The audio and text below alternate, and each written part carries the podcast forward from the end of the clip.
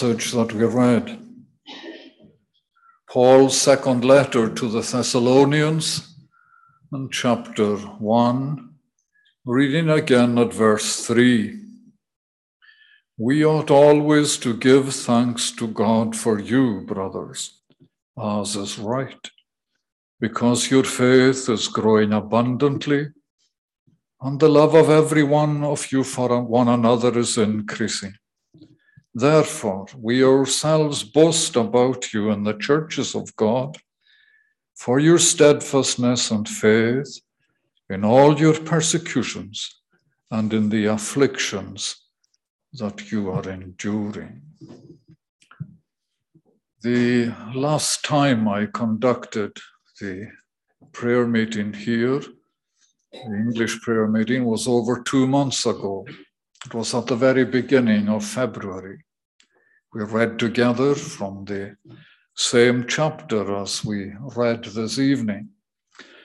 And after giving a brief introductory overview to the letter, uh, a letter that has as its uh, overall theme living in the light of the Lord Jesus Christ's second coming. Uh, I went on to speak on the opening verses under the title A Pauline Greeting. I had three headings the sender of the letter, the content of the letter, and the recipients of the letter. Well, tonight I'd like to consider Paul's thanksgiving as it is set out in these verses we have taken as a text thanksgiving. And then, secondly, thanksgiving for what? And thirdly, reasons for boasting. Firstly, thanksgiving before putting the spotlight on what Paul has written. Let's put it on ourselves first. If I asked you to write a, a descriptive biographical paragraph about yourself, would Thanksgiving feature largely in your description of yourself? And I'd like to pursue that by asking a series of questions. When you awake in the morning, is there thanks, thankfulness for a measure of night rest? Many don't get that. And yet they are still thankful to God. Is there thankfulness for the facilities that you enjoy in the home? For example, a shower or a bath? There are those in the world who don't have that, and they are still thankful to God. Is there thankfulness for the measure of health and strength you enjoy. Now, perhaps that question might appear to be addressed to the older age group, but not necessarily so. Again, there are those who do not enjoy the measure of health and strength that we have this evening, but they are still thankful to God. If you are an employee or an employer, is there thankfulness in your heart for employment? Many are neither in employment or an employer, not because they don't want to work, but because of some disability or form of illness. And yet they are still thankful to God. Is there thankfulness for family and the circle of friends that you enjoy?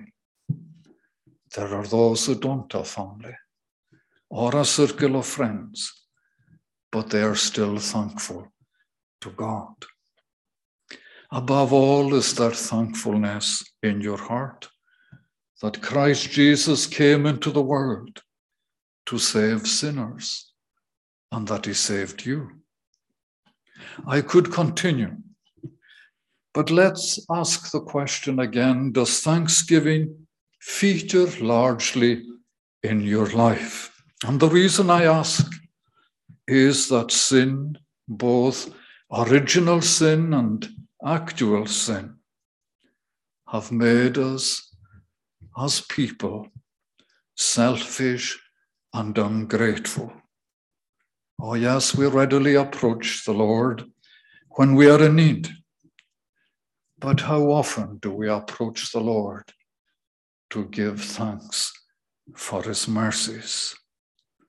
Do you remember how David recognized the signs of ingratitude in his own soul? In the psalm that we sang together just now, Psalm 103, he exhorts his inner self to praise the Lord. Bless the Lord, O my soul.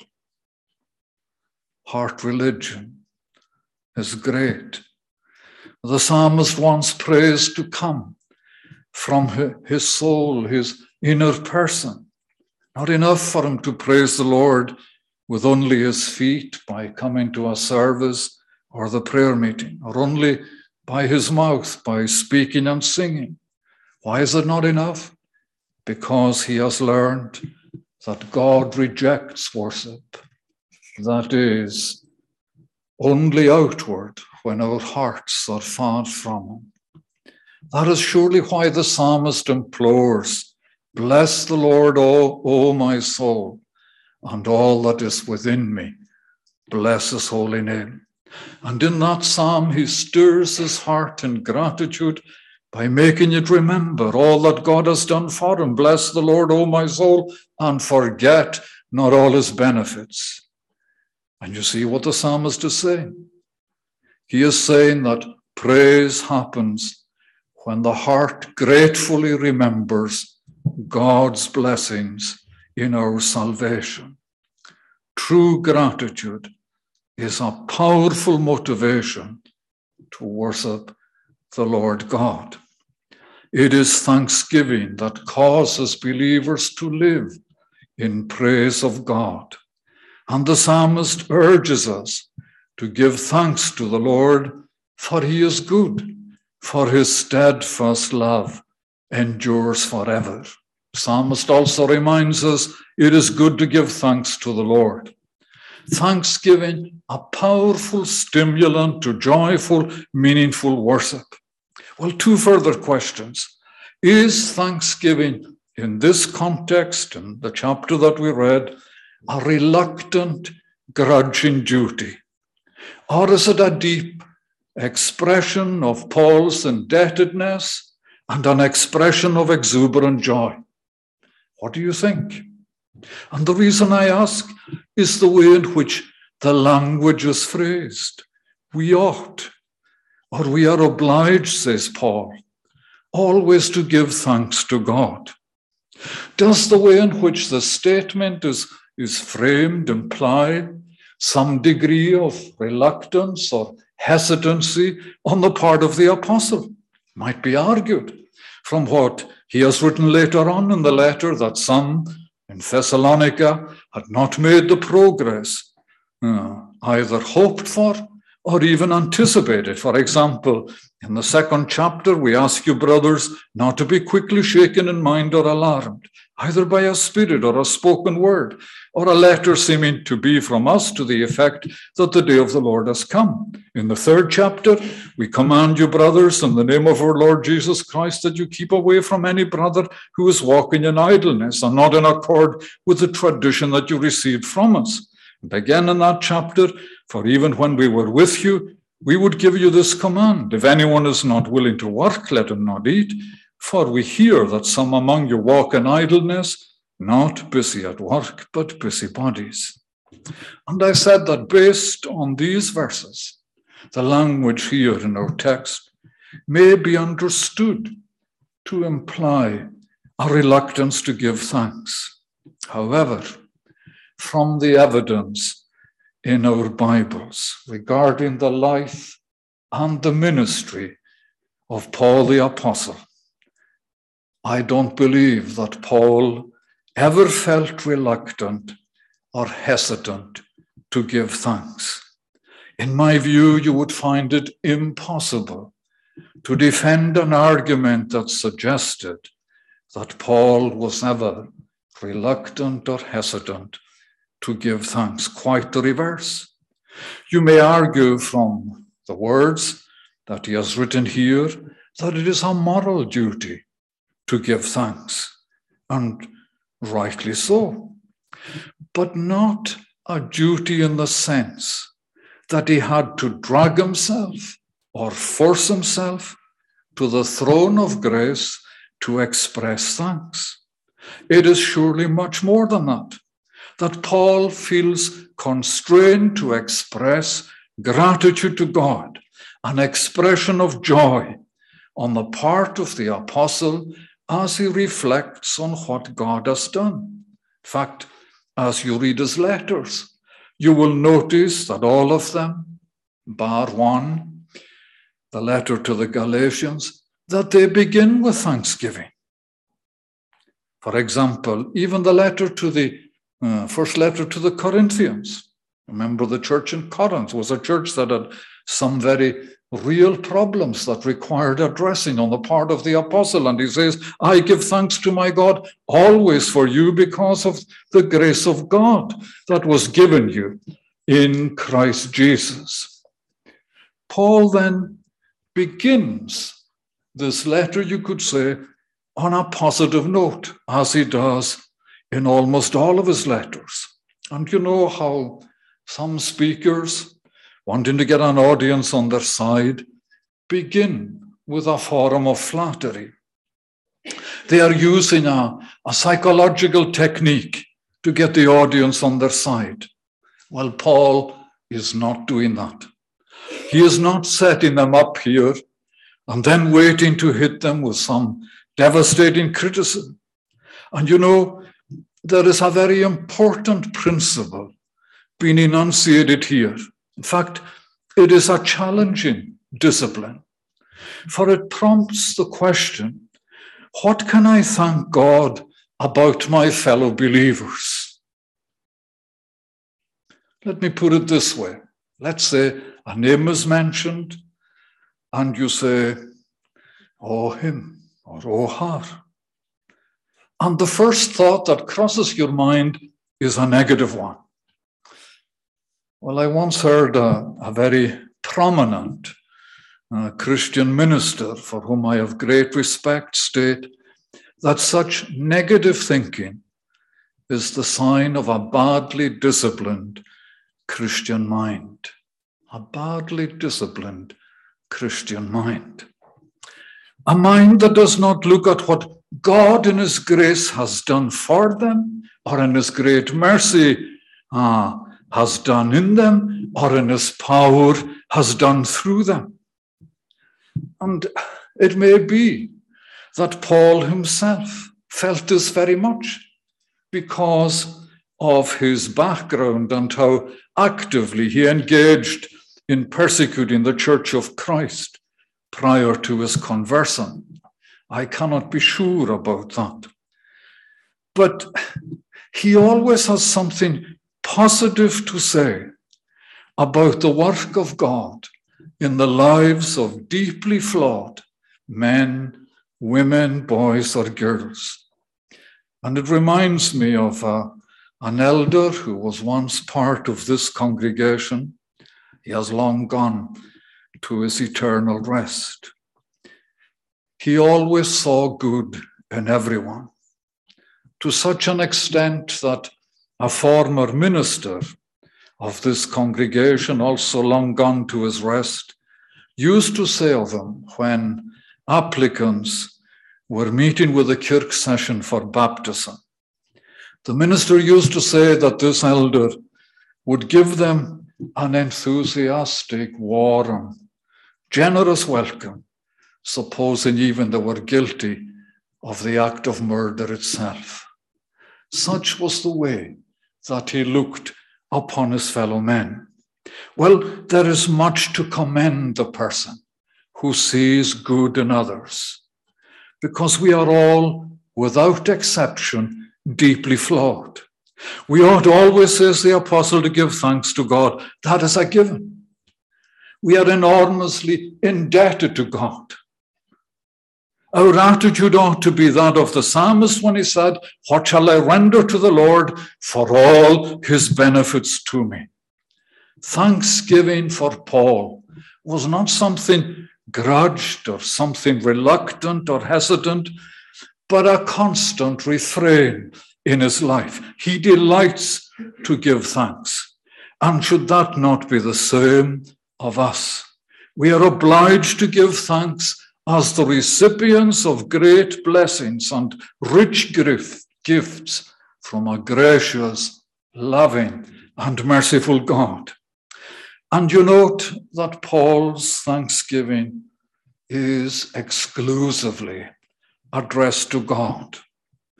Paul sees God as the source of all blessing, and it is to him that he gives thanks. Thanksgiving it, it reminds me of a, a prayer that was apparently offered by Augustine. And it went something like this Lord, whatever good there is in me is due to you.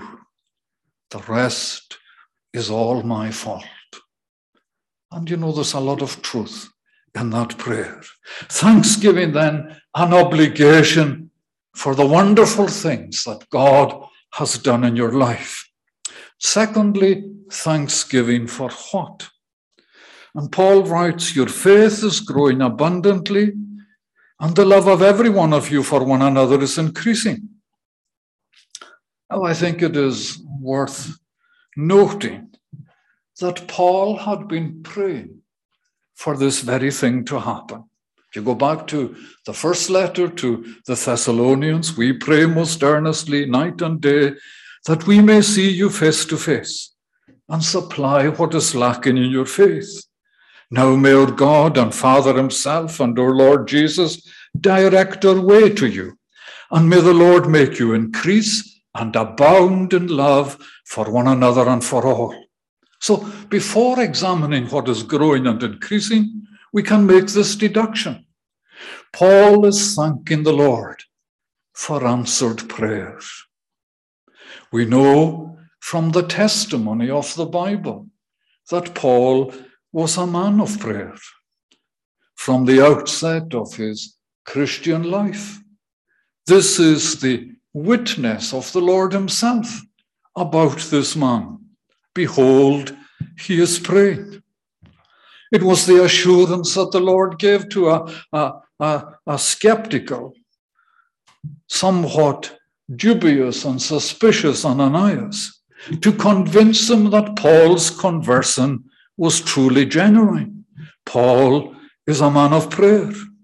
And he and his team had been praying to God for believers in Thessalonica, just as they prayed for believers in other places. They had a, a deep, genuine pastoral concern for the, the spiritual well being of uh, the church plant there answer to prayer then is reason for thanksgiving. Sometimes the answer to prayer may surprise us.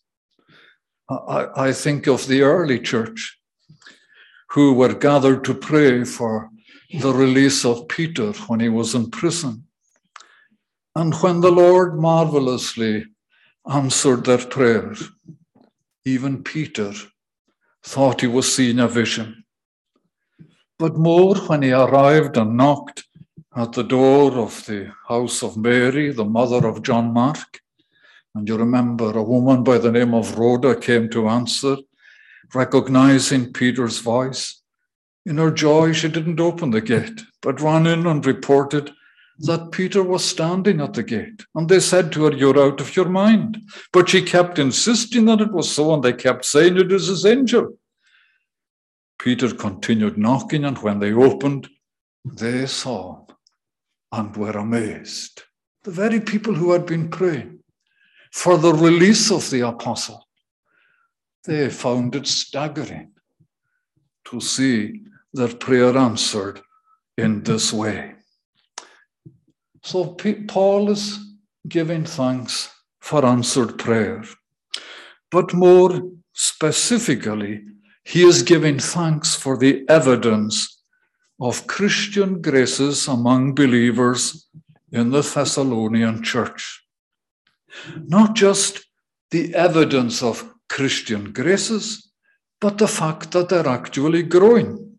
They are maturing in these Christian graces. He, he gives thanks for two specific areas of development their faith and their love. Your faith is growing abundantly, and the love of every one of you for one another is increasing. And the verb that Paul uses, translated growing abundantly, means literally to superabound. Your faith is superabounding. Now, I am quite sure that there would have been some who did not attain to the same level of development. But Paul here is majoring on the positive. His description gives you the impression that a revival took place in that area. We're not given minute detail of every believer who was there. For those who may be familiar with John Bunyan's Pilgrim's Progress, you may remember that Bunyan uses many descriptions, not so much to describe strong faith, but weak faith. Bunyan seemed to have this marvelous gift of thinking up names to portray very vividly the various characters who make up the Church of Christ in the world. And uh, for forms of weak faith, he used some of these names. Mr. Ready to Halt. Oh, you don't need great powers of imagination to recognize what is implied. Mr. Ready to Halt. He hobbled on crutches to the celestial city. Mr. Fielding, who shrank back at the first appearance of trouble. Mr. Despondency and Miss Much Afraid were locked up in the, in the dungeon of giant despair. Mr. Feeble Mind was held in the cave of giant slay good. And so, as you read of these different characters, immediately a picture is formed in your mind. The names are so apt. And Spurgeon makes the observation that Bunyan left us with these graphic descriptions because Bunyan himself had been one another of them, one or another of them, and he had known many others who walked in the same path. Well, how does little or weak faith grow strong? I would suggest that it needs to be well fed. It requires a regular diet of the Word of God. Do you remember the description that the psalmist gives us of a believer in Psalm 1? His delight is in the law of the Lord. And on his law he meditates day and night. He is like a tree planted by streams of water that yields its fruit in its season, and his leaf does not wither. On God's law he meditates day and night. Now, that doesn't mean that this person is obsessed with a study of the Ten Commandments, but that he meditates on the whole revelation that God has given of himself in his truth. And the impression is created that such a person is blessed with growing faith. For our faith to be like a strong tree that grows and is fruitful, we must have our roots in the water of life. I would also suggest that faith grows through prayer in response to God's word. It grows through godly fellowship, through association with other believers. And there is, I believe, a, a two way benefit here. When we are young, we tend to think that perhaps we know everything and older believers, they don't really know anything. But you see, there is a dual benefit in old and young believers meeting with old believers and vice versa. Young believers can be helped by dialogue with older believers. And older believers are rejuvenated, rejuvenated in the company of younger believers. And it ought to be a continuous feature of church life. Writer to the Hebrews puts it like this exhort one another every day, as long as it is called today, that none of you be hardened by the deceitfulness of sin. Your faith is growing abundantly. And now Paul says, the love of every one of you for one another is increasing. Don't you just love what the apostle has written there? What a testimony to the work of grace in the lives of those believers in Thessalonica. The word that used in the context here, uh, love increasing, is a word that speaks of a diffusive or expansive character. I, I suppose one example would be of, of, of a flood going over a large area. And the emphasis here is on the wide distribution of their love. The love of every one of you for one another is increasing. And it seems to me that this is the kind of love that Jesus spoke of the night of his arrest. Remember what he said to his disciples A new commandment I give to you. What was the new commandment? That you love one another. Just as I have loved you, you also, he says, are to love one another. And you know, increased knowledge of the Bible is very important. But important as it is, it is not the primary mark of a growing Christian. Increased knowledge of the word will be tested by whether or not our love for our fellow believers is growing. In writing to the Galatians, Paul speaks of faith working through love. Now, that doesn't mean that teaching and doctrine is unimportant. Of course, it isn't. The New Testament places a high priority on teaching. But true teaching or true doctrine breeds love. And you note the standard that Christ demands. Just as I have loved you, you also are to love one another. How humbling that is, because the truth is that none, but none of us love as Christ loved us. If we seek to grow in love through God's word and if we pray for God to give us the love of Christ, then our capacity to love will grow as we become more and more Christ like in our lives. And Jesus adds this comment by this, by this mark. In other words, all people will know that you are my disciples if you have love for one another. Francis Schaeffer, some of you may be familiar with his writings in an essay on the mark of a Christian.